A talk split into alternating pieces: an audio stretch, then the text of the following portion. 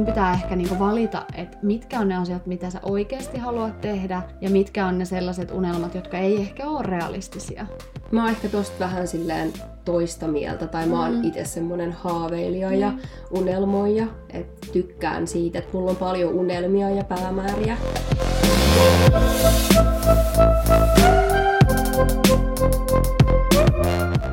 Moikka ja tervetuloa kuuntelemaan Hupsis-podcastin Seiska-jaksoa. Me ollaan Tuula ja Venla. Moikka! ja meillä on tänään itse asiassa nyt vähän eri aihe kuin mitä tuossa väläyteltiin viime jaksossa. Eli päiväkirja ja nuoruuden paljastukset jakso on kyllä tulossa, mutta tota, ei saatu meidän päiväkirjoja nyt logistisista syistä tähän tota noin, niin, mukaan, niin se jakso siirtyy nyt vähän tuonemmaksi. Tänään mm-hmm. ollaan ihan eri aiheen äärellä. Kyllä. Ja itse asiassa meillähän oli viime viikolla vähän muutenkin hankaluuksia tämän bodin kanssa. Eli tota, Venla on ollut tässä ikävästi nyt kipeänä, niin ei uskallettu sit nauhoitella meidän jaksoa. Kyllä mulla on ollut semmoinen on-off flunssa tässä päällä, että, että se on kans vähän nyt sit hidastanut tässä tätä vähän vuoden alkua, että siitä saakka kun palattiin Suomeen, niin oikeastaan ollut semmoinen on-off flunssa päällä. Ei ole kyllä sitä isoa koota vielä osunut kohdalle, mutta testejä on kyllä tehty. Kaikki on näyttänyt negatiivista. Onneksi. Mutta, joo. Mutta tota, ihan lyhyesti Tuula, mitä sulle kuuluu? No, aika vaihtelevaa kuuluu. Mähän tuossa jo silloin kolmosjaksossa hurrailin, että on täyttänyt 30 eikä minkäännäköistä 30 kriisiä tässä havaittavissa, mutta mm. jännästi tuossa kun vuosi vaihtui, niin sieltähän se 30 kriisi pamahti päälle. Tuntui jotenkin, että tosi monella elämän osa-alueella tuli silleen, että äh, nyt mä oon 30 ja mä oon päässyt tähän pisteeseen työssä ja omassa elämässäni ja oliks tää nyt sitä, mitä mä halusin ja mm. jotenkin nyt kyseenalaistetaan vahvasti monia valintoja. Okei, että se iski niinku vuodenvaihteen jälkeen. Et ei silloin, silloin, kun sä täytit 30. No ei, mulla on varmaan se, että kun mä täytän niin loppuvuodesta, niin, niin sitten tavallaan tämä on se vuosi, jona mä ajattelen olevani 30 ensimmäisen kerran. Mm. Joo. Mä voin kyllä tietyllä tavalla niin kun, äm, allekirjoittaa myös vähän samanlaisia tuntemuksia, että toki nyt itse kun on ollut flunssa tässä mm. päällä, että on viettänyt tosi paljon enemmän aikaa nyt kotona kuin normaalisti. Onkaan sittenkin kerännyt vähän kelaamaan omaa elämää tässä näin. Ja plus se, että kyllähän niin kuin, no mäkin oon, mitä siihen on nyt aikaa, Herra Jumala, muutamia kuukausia vielä, niin sittenhän mäkin on 30, että mulle ehkä itselläni sitten taas tapahtuu silleen, että kun vuosi vaihtuu, niin mä rupean sitten jo vähän niin kun ajattelemaan itseäni sen ikäisenä, kun mä sitten oon toukokuussa. Mm. Että kans ehkä vähän tietyllä tavalla miettinyt noita samoja asioita. Mun kohdalla on se, että tuntuu, että elämä on nyt vähän pysynyt paikoillaan mm. tietyn aikaa. Että vähän odottaa sitä, että pääsee taas niin kun tekemään ja sitä actionia. No onhan tuossa nyt actionia ollut aika paljonkin viimeisen vuoden aikana. Mitä? No Va- joo. Vähän mentiin naimisiin ja, ja tota, Pienissä häissä. Niin, että mi- millaista tavallaan muutosta tai liikettä sä sitten jotenkin kaipaat tässä kohtaa? Mm, no ehkä mä kaipaan niinku, no tietysti työ mm. on semmoinen tietynlainen, että edelleen työura on mulla semmoinen tähtäimessä lähitulevaisuudessa, että saisi siihen sellaista vakituisuutta. Mm. Sekä myöskin ihan niinku oman niinku hyvän olon lisääminen ihan sellaisilla niinku päivittäisillä valinnoilla. Katsoa vähän, että minkälaista ruokaa syö ja niin kuin ulkoilleen. Ja mä mm. odotan tosi paljon sitä, että meidän tanssistudio taas avaa mm. ovensa, et, että sit pääsee sinne tanssimaan ja näkemään niitä tanssikavereita. Tietyllä tavalla niin kuin ehkä noi asiat on ne, mitä tällä hetkellä niin kuin odottaa, että on vähän semmoisessa tilassa, että katsoo, että mitä sitten tapahtuu. Mm kun tuli huudeltua, että ei ole mitään kriisiä, niin mm-hmm. jotenkin, se oli jotenkin jännä, miten sitä ajattelikin, että ei tuu mitään kriisiä. Ja sitten ajattelin, että eihän mun elämässä ole mitään miksi kriiseillä tällä hetkellä. Eikä oikeastaan mikään ei ole muuttunut siinä välissä, kun ei ollut kriisiä ja nyt taas sitten vähän on. Mutta yhtäkkiä niistä samoista asioista, mihin on aikaisemmin ollut ihan tyytyväinen, niin nyt onkin mm-hmm. silleen, että onko mä nyt kuitenkin valinnut väärin ja johtaako tämä mun elämä niinku johonkin. Ja, ja jotenkin varmaan toi pysähtyminen just tullut silleen, että onko mä menossa johonkin suuntaan, onko mulla jotain tähtäimessä, Mm. vai Mutta minkä takia sulle sit just nyt on tullut noin mieleen? Niin, en osaa kyllä sanoa. Mä jotenkin niin vahvasti vaan ehkä ajattelen sitä, että nyt mä oon siirtynyt uudelle vuosikymmenelle. Ja sit, siis isoin juttu varmasti on se, että miettii, että onhan mulla ollut tosi selkeät joskus nuorempana ajatukset siitä, että millaista mun elämä on sitten, kun mä oon kolmekymppinen. Niin. Että on, on sellainen tietty, että on mies ja lapset ja oma kotitalo ja koira ja ura jotenkin nousu kiidossa. Mutta tavallaan tuntuu, että nythän se elämä ei ole sitä, mitä silloin joskus kuvitteli. Mm. Toisaalta nyt mä oon ihan tyytyväinen siihen kyllä, että en mä tällä hetkellä ajattele, että mulla pitäisi olla ne lapset ja mies ja oma kotitalo, vaan mä oon ihan niin tosi fine sen kanssa, että niitä ei oo. Mutta jotenkin sit ehkä nyt täytyy niin ohjelmoida itsensä uudestaan, että mitä mä nyt sit haluan seuraavalta kymmeneltä vuodelta ja, ja missä aikataulussa. Ja tietää kuitenkin, että esimerkiksi ne pysyvä parisuhde ja lapset ja tällaiset, että jos niitä meinaa hankkia, niin ne tulee olemaan seuraavan kymmenen vuoden aikana. Että ehkä tavallaan se, että nyt ne valinnat, mitä mä nyt teen, niin niillä voi olla tosi kauaskantoisia vaikutuksia, kun kymmenen vuoden päästä voi olla jo liian myöhäistä. Mm. Niin. Niissä menee kyllä aika usein silleen, että se mitä mä ajattelin, että kaksikymppisenä, että mitä mä tuun olemaan kolmekymppisenä, niin on sitten täysin päinvastaista, mitä se oikeasti on. Mm. Niin tästä tuli mieleen, että ajatteleekohan sitä sitten nelikymppisenä silleen, että no kolmikymppisenä mä ajattelin, niin. että Niin. sitten taas mä manifestoin näihin asioihin ja musta tulee tällainen ja tällainen, niin no, mutta sen näkee sitten, mm. että miten se elämä on siinä kymmenes vuodessa mennyt. Mä jotenkin luulen, että kun puhutaan aina ikäkriiseistä ja, ja näin, niin ehkä siinä yksi juttu on myös tavallaan se, että kun sä tuut tiettyyn ikään ja sä saavutat tietyn rajapyykin, niin kun jotenkin nuorempana sitä ajatteli, että sä voit saavuttaa kaiken, mitä sä haluat, mm. niin ehkä sitten tässä kohtaa alkaa ikäkriiseillessä ajattelee sitä, että sun pitää ehkä niinku valita, että mitkä on ne asiat, mitä sä oikeasti haluat tehdä, ja mitkä on ne sellaiset unelmat, jotka ei ehkä ole realistisia. Mä oon ehkä tosta vähän silleen toista mieltä, tai mä oon Mm. itse semmonen haaveilija ja Niin. unelmoija, että kyllä mä niin kun tykkään siitä, että mulla on paljon unelmia ja päämääriä, Mm. eikä niiden tarvitse niin heti tapahtua, mutta siis totta kai nyt jotain semmosia, mitä ei enää pysty toteuttaa, niin kuin vaikka, että mä en voi, jos mulla olisi vaikka ollut haaveissa olla nuori äiti, Mm. niin sitä mä en enää voi olla, mm. mutta kuitenkin se, että unelmoida pystyy niin kauan, kun on niin kuin elossa, Mm. että sinänsä mä ajattelen, että niille on kyllä niin kuin aikaa. Totta kai ne tiet- niin kuin muuttaakin muotoa ne unelmat, niin Mm. mutta ehkä että mä kuitenkin uskon siihen unelmoimiseen, että se kestää, tai että sitä niin kun se on elämän mittainen polku. Mutta tosi usein tällaisiin kriiseihin kuuluu, että kyseenalaistaa sen, että onko tehnyt oikeita valintoja elämässä ja onko kokenut tarpeeksi, mitä pitäisi tietyllä tavalla olla kokenut,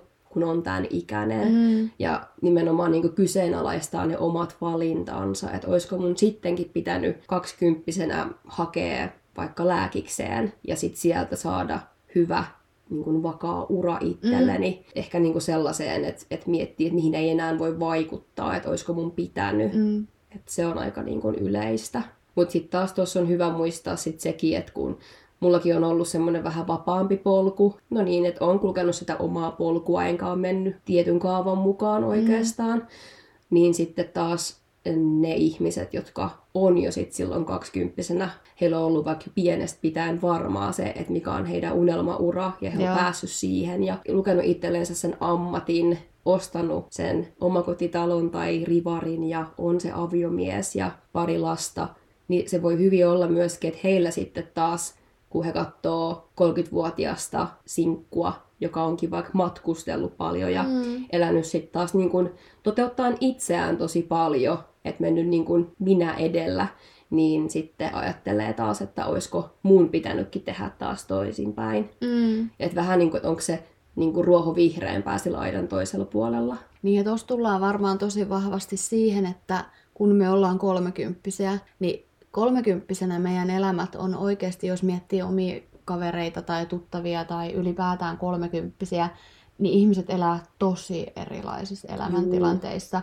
Että on, on tällaisia, no mäkin nyt on 30 ja sinkku ja ja sillä työt on niin hyvällä mallilla ja, ja näin, mutta ei ole sillä semmoisia velvoitteita oikeastaan sillä tässä elämässä muuta kuin itseään kohtaan. Mm. Ja sitten taas toinen ääripää on sitten ne, että joilla on, on niinku se asuntolaina ja, ja lapset ja, ja perhe ja, ja nyt velvollisuuksia on jotenkin hirveän paljon enemmän siinä omassa elämässä, mitä, mitä itsellä tällä hetkellä. Et eletään tosi jotenkin erilaisissa elämäntilanteissa. Mm.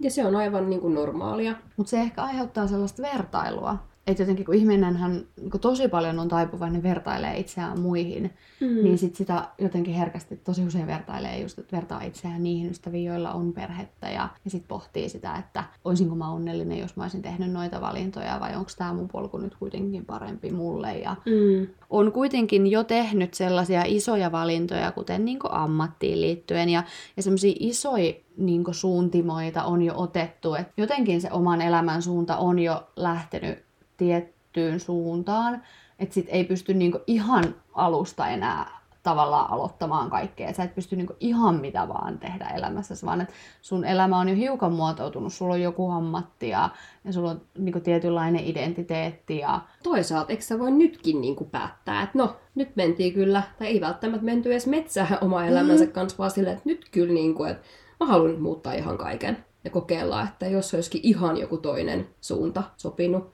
niin mm. niin kyllä mä uskon siis siihen, että sä pystyt ihan milloin vaan vaikka lukee itsellesi uuden ammatin Joo. tai kääntää uuden sivun elämässä. Mm. Että se ei ole ehkä niin sillä ikäsidonnaista. Mutta ehkä sitten enemmän... jos sä teet sen aikaisemmin, niin sit sulla on niinku enemmän aikaa elää, kun sä löydät sen sun oman polun ja oman ammatin ja oman mm. tavan elää. Niin sit kun sä teet sen aikaisemmin, niin sulla on niinku enemmän aikaa elää sitä. Että jotenkin tavallaan sit ehkä siinä tulee semmoinen olo, että nyt jos ei ole vaikka löytänyt sitä omaa juttuaan vielä, kun on 30 esimerkiksi, niin tulee vähän sellainen olo, että nyt on mennyt jo, mä oon jo 30 mm. ja mä en ole vieläkään löytänyt sitä.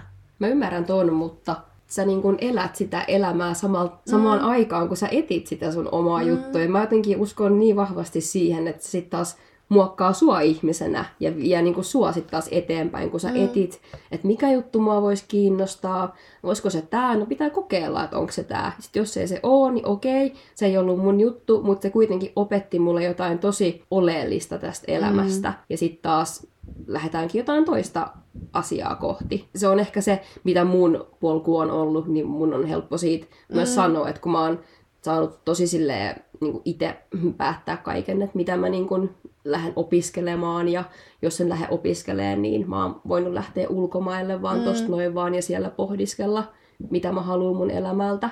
Kukaan ei ole ikinä sanonut mulle, että sun pitää olla tota ja siihen sä nyt meet. Mm. Tosin ehkä sitä olisi joskus jopa toivonutkin, koska musta tuntuu, että tässä maailmassa on niin paljon mahdollisuuksia ja vaihtoehtoja, että mitä, mitä sitä niin tekisi.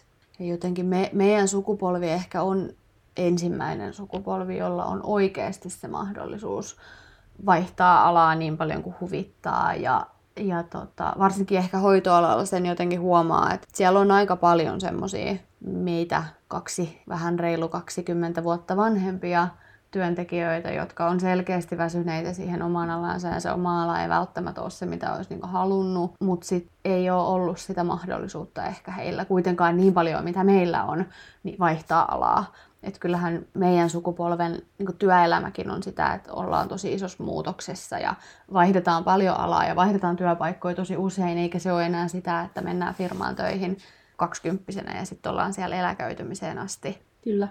Mutta ehkä se tuo mukanaan myös sellaista, jotenkin on taipuvainen ajattelemaan, että osa siitä kriisistä johtuu siitä, että sulla on niin paljon niitä vaihtoehtoja ja niitä erilaisia polkuja on niin monta, että sitten se niinku tulee ähky. Niin. Ei tiedä mihin lähtee. Niin. Ja sitten se, että kun lähtee johonkin, niin se pistää mietityttämään, että no onko tämä nyt kuitenkaan sit se oikea, mitä niin. mä haluan tehdä. Niin. Ja siihen on ainoa tapa, millä sä tietää, että onko se se oikea, niin menemällä siihen ja mm. kokeilemalla sitä.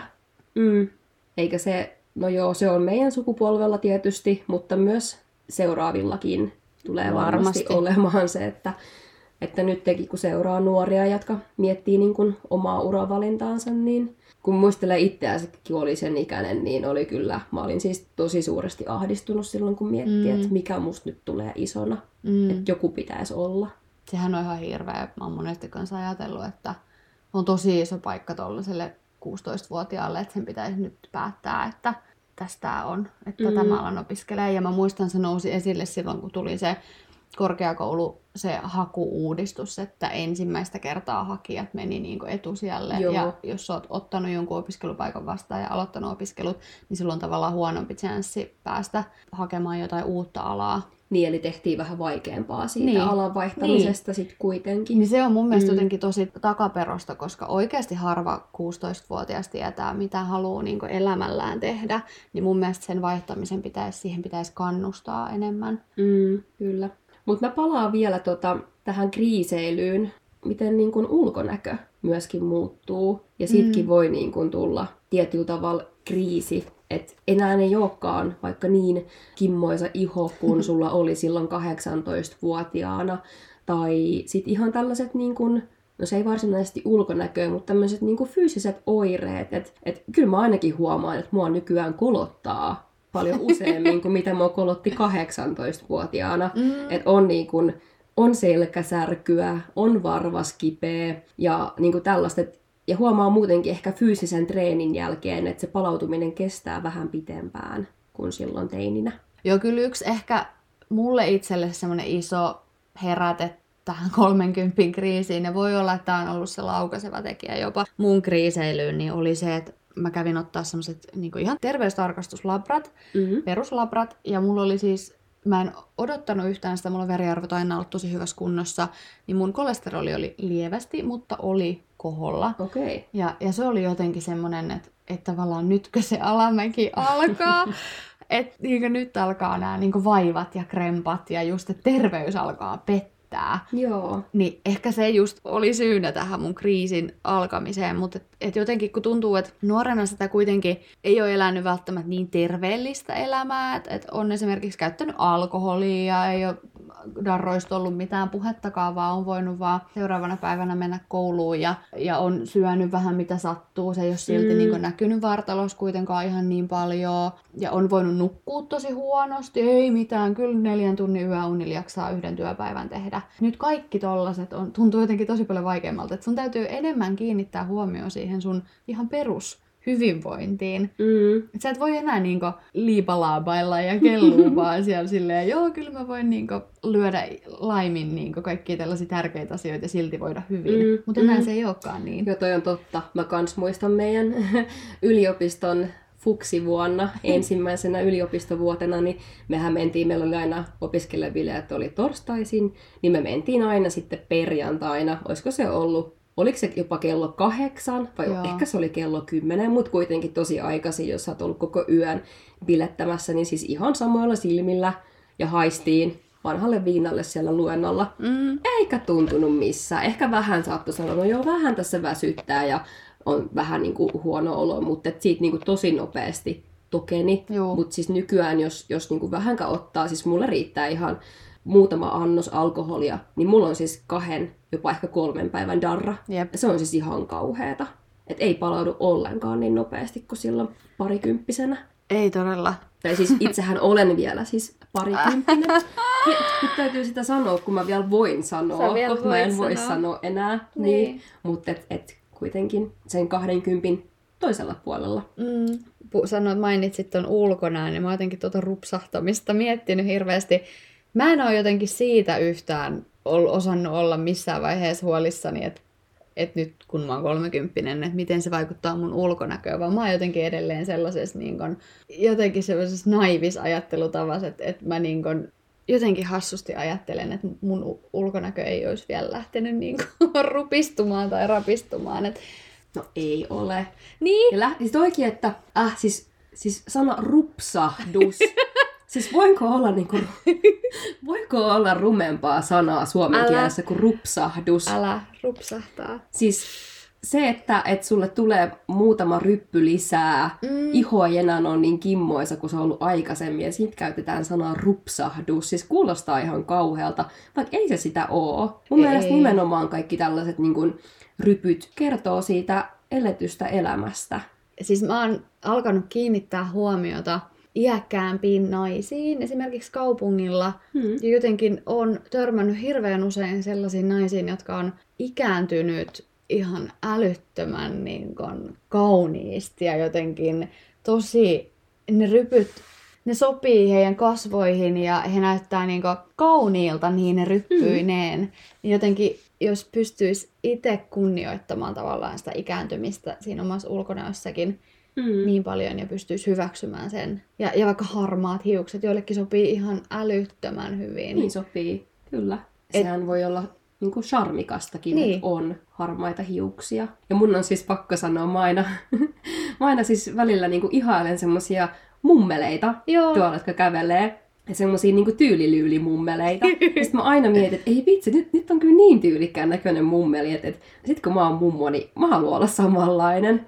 Ja muutenkin ehkä se, että, että vanheneminen, niin sitä, jotenkin ehkä siihen liittyy semmoinen tietynlainen negatiivisuus. Mm. Vanheneminen, rupsahtaminen ja mennään kuolemaan päin, vaan enemmänkin niin kuin ehkä siihen kannattaisi suhtautua positiivisemmin. Voisi ajatella, että mitä kaikkea hyvää se ikä tuo mukanaan. Mm. Mitä kaikkea se mahdollistaa, kuinka paljon tietotaitoa sulla on kertynyt niiden elettyjen vuosien aikana. Ja yksi ainakin tosi iso juttu on itse kokenut nuorena naisena sen, että oma itsetunto on paljon parempi nykyään kuin joskus ehkä parikymppisenä. Ja se on tavallaan hullua, koska itse ainakin mä oon ollut vaikka timmimpi kaksikymppisenä ja, ja mulla on ollut kimmoisampi iho ja mitä kaikkea niin mukamas objektiivisesti olisin ollut paremman näköinen parikymppisenä kuin mm. nytten. Mutta silti mä pidän itsestäni tällä hetkellä enemmän kuin silloin. Että se, se itseluottamus, niin se kyllä korvaa sen kaiken mukaan rupsahtamisen, mitä tapahtuu. Se on mielenkiintoista. Siis mä oon jo aivan samaa mieltä, että et kans itekin silloin parikymppisenä, niin mä olin kauhean epävarma itsestäni ja epävarma omasta kehostani ja muutenkin oikeastaan vähän niin kuin kaikista valinnoista. Mietti hirveästi, mitä muut ihmiset musta ajattelee, että mä nyt oikein.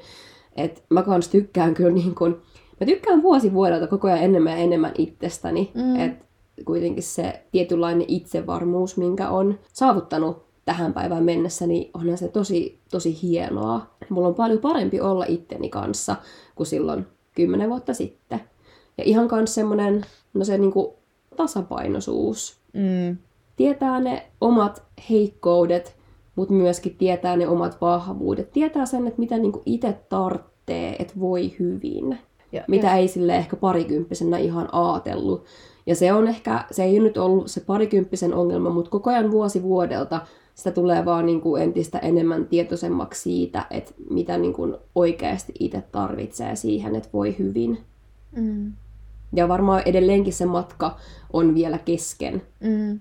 Tuleeko sitä koskaan ihan täysin tietämään, mutta koko ajan vuosien varrella huomaa, että se niin kuin tietämys omasta itsestään myös kasvaa. Toi on kyllä, ja varmaan tuohon liittyen semmoinen armollisuus itseä kohtaan Joo. on jotenkin kasvanut ihan älyttömästi tässä niin kuin vaikka viimeisen kymmenen vuoden aikana. Et ei tarviikaan olla paras ja ei tarvi olla niin super, vaan että mm. et jotenkin osaa ihan eri tavalla antaa itselleen anteeksi asioita ja irtautua semmoisesta ylimääräisestä häpeästä ja osaa niin kuin, taputtaa itseä olalle, että no mut hei, että sä teit niin parhaas. Mm. Ihan eri tavalla kuin aikaisemmin. Mm. Mutta jotenkin tässä nyt, kun näitä pohtii ja tätä niin 30 kriisiä tai ikäkriisejä yleensäkin, ja sitten samalla kuitenkin puhutaan siitä, miten on parempi olla itsensä kanssa, niin jotenkin vaan enemmän ja enemmän vahvistuu mulla ainakin se ajatus, että kuinka paljon ne kriisit sitten kuitenkin on riippuvaisia sellaisista jotenkin yhteiskunnan odotuksista tai että ne on jotenkin hirveän ulkoota tulleita. Mm. Että sit, jos kuitenkin pystyy sanoa, että mä oon kolmekymppisenä suhteellisen tyytyväinen mun elämään ja mä oon niinku siinä pisteessä, missä mä haluan ja varmasti haen itteeni edelleen, mutta voi olla tyytyväinen, niin kyllähän tämä elämä on mulle parempaa kuin se, että jos mä olisin mennyt vaan suoraan kriiseilemättä eteenpäin, ja, mutta ne ei välttämättä olisi ollut niitä mun omia valintoja. Niin. Ehkä yleensä just niissä kriiseissä sit kuitenkin oivaltaa jotain hmm. pysyvää ja kehittyy ehkä ihmisenä. Mä oon kyllä kokenut siis kriisin kerran elämässäni. Okay. Mä oon ollut silloin varmaan joku 22, 23. Ja mä olin siis pitkässä parisuhteessa, muutaman vuoden kestänyt parisuhde ja oltiin kihloista ja puhuttiin naimisiin menosta ja oltiin puhuttu lapsista. Ja mm. mä opiskelin psykologiaa yliopistossa ja olin tavallaan suuntaamassa tiettyä polkua pitkin elämässäni. Mm. Ja sitten yhtäkkiä tuli kriisi. Joo. Toki mahdollisesti niin tuli jonkun asteinen burnoutti myöskin, mutta tuli semmoinen kriisihetki elämässä ja sitten menikin niin asioita uusiksi. Mä vaihdoinkin mm. alaa, meillä tuli ero, mä muutin siltä paikkakunnalta pois, mihin mä olin silloin muuttanut tavallaan tämän miehen perässä ja muutin takaisin niin sanotusti kotiin. Niin se oli silloin kriisi ja se oli tosi vaikeeta. Ja mun elämä otti ihan uuden suunnan. Mulla voisi olla nyt ne kaksi kouluikäistä lasta ja, ja oma kotitalo Lempäälässä ja mä olisin naimisissa miehen kanssa, jota mä rakastan. Mm. Nyt mun elämä on ihan erilaista, mutta silti mä oon tosi onnellinen siitä, mm. että se tietynlainen kriisi tuli. Mm. Että kyllä se, se kriisi pompautti mut nyt oikeaan suuntaan. Niinpä. Siis joo, just se, että vaikka kriisi kuulostaa niin hirveän negatiiviselta sanalta, että aina kun että on joku kriisi, että on hirveät ongelmat ja öh, mutta et oikeastaan se voi olla tosi positiivinen asia. Mm. Et joko se, että oivaltaa jotain uutta itsestään, tai sitten se, että pistää kaiken ihan uusiksi ja mm. lähteekin niin kun rakentamaan ihan uuden näköistä polkua, niin kuin sulla on nyt sit ollut tossa. Mm. Ja sekin, että ei, ei se tapahdu aina silloin, kun täyttää pyöriä kymmeniä, vaan että se voi tapahtua, mitä sä sanoit, oliko se 23 se, mä olin varmaan 23 silloin. Joo, että et se voi tapahtua ihan eri iässä. Mä itse asiassa nyt kans rupesin pohtimaan, että kyllä mullakin oli, mulla oli ehkä opintojen alussa paha kriisi. Joo. Silloin kun mä olin Saksassa yliopistovaihdossa, se oli mun kolmas opiskeluvuosi, Joo. niin silloin mä muistan, että kun mä olin kauhean vanha itseni mielestä, mm. mä olin varmaan itse asiassa silloin just 23, Joo, mä olin silloin 23. Me ollaan kriiseilty saman ikäisenä. Me kriiseilysiskoksia.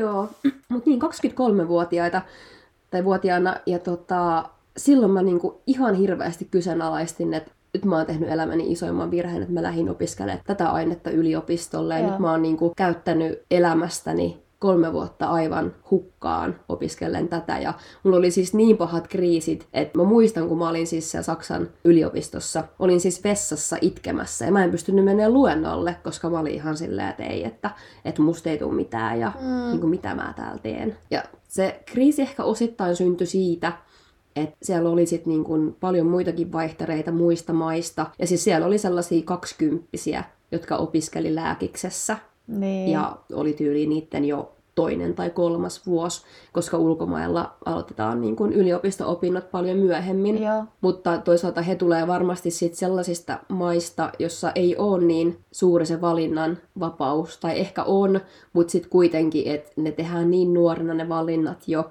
ja sitten kun sä oot sen valinnan tehnyt, niin se on niin pysyvä asia, että sitä on tosi vaikea enää muuttaa. Ajatteliko se niin sitten, että sä oot jotenkin vanha? Tai niin kuin, että... Mä oon vanha, joo, että mä olin niin vanha opiskelemaan, ja sitten se, että, että opiskeleeko mä ihan tyhmää alaa, että olisiko mun pitänyt valita viisaammin. Okei, okay, joo. Että se oli niinku ehkä se kriisin syy. Mutta sun kriisi päätyi kuitenkin sit siihen, että, että se valinta oli hyvä, minkä sä olit tehnyt. Joo, että sitten mä, mä ajattelin, että vedetään tämä nyt loppuun saakka, tämä kriisi. No ei, se hellitti ehkä sitten silloin, kun mä aloitin opettajan pedagogiset. Joo. Sitten mä tajusin, että okei, tässä onkin järkeä. Mm ehkä tässä nyt jotenkin jo toista kertaa kriiseillessä, kun silloin nuorempana meni niin kaikki uusiksi, niin ehkä sitä nyt, kun on, on uudestaan niin pysähtynyt näiden asioiden äärelle, niin jotenkin miettii, että se ratkaisu ei välttämättä olekaan nyt pistää niin koko elämää hyrskyn myrskyn, mm-hmm. vaan että et ehkä nyt täytyy vanhentuneena ja viisaantuneena, tälle positiivisesti ajateltuna, niin jäsentää sitä jotenkin vähän enemmän, että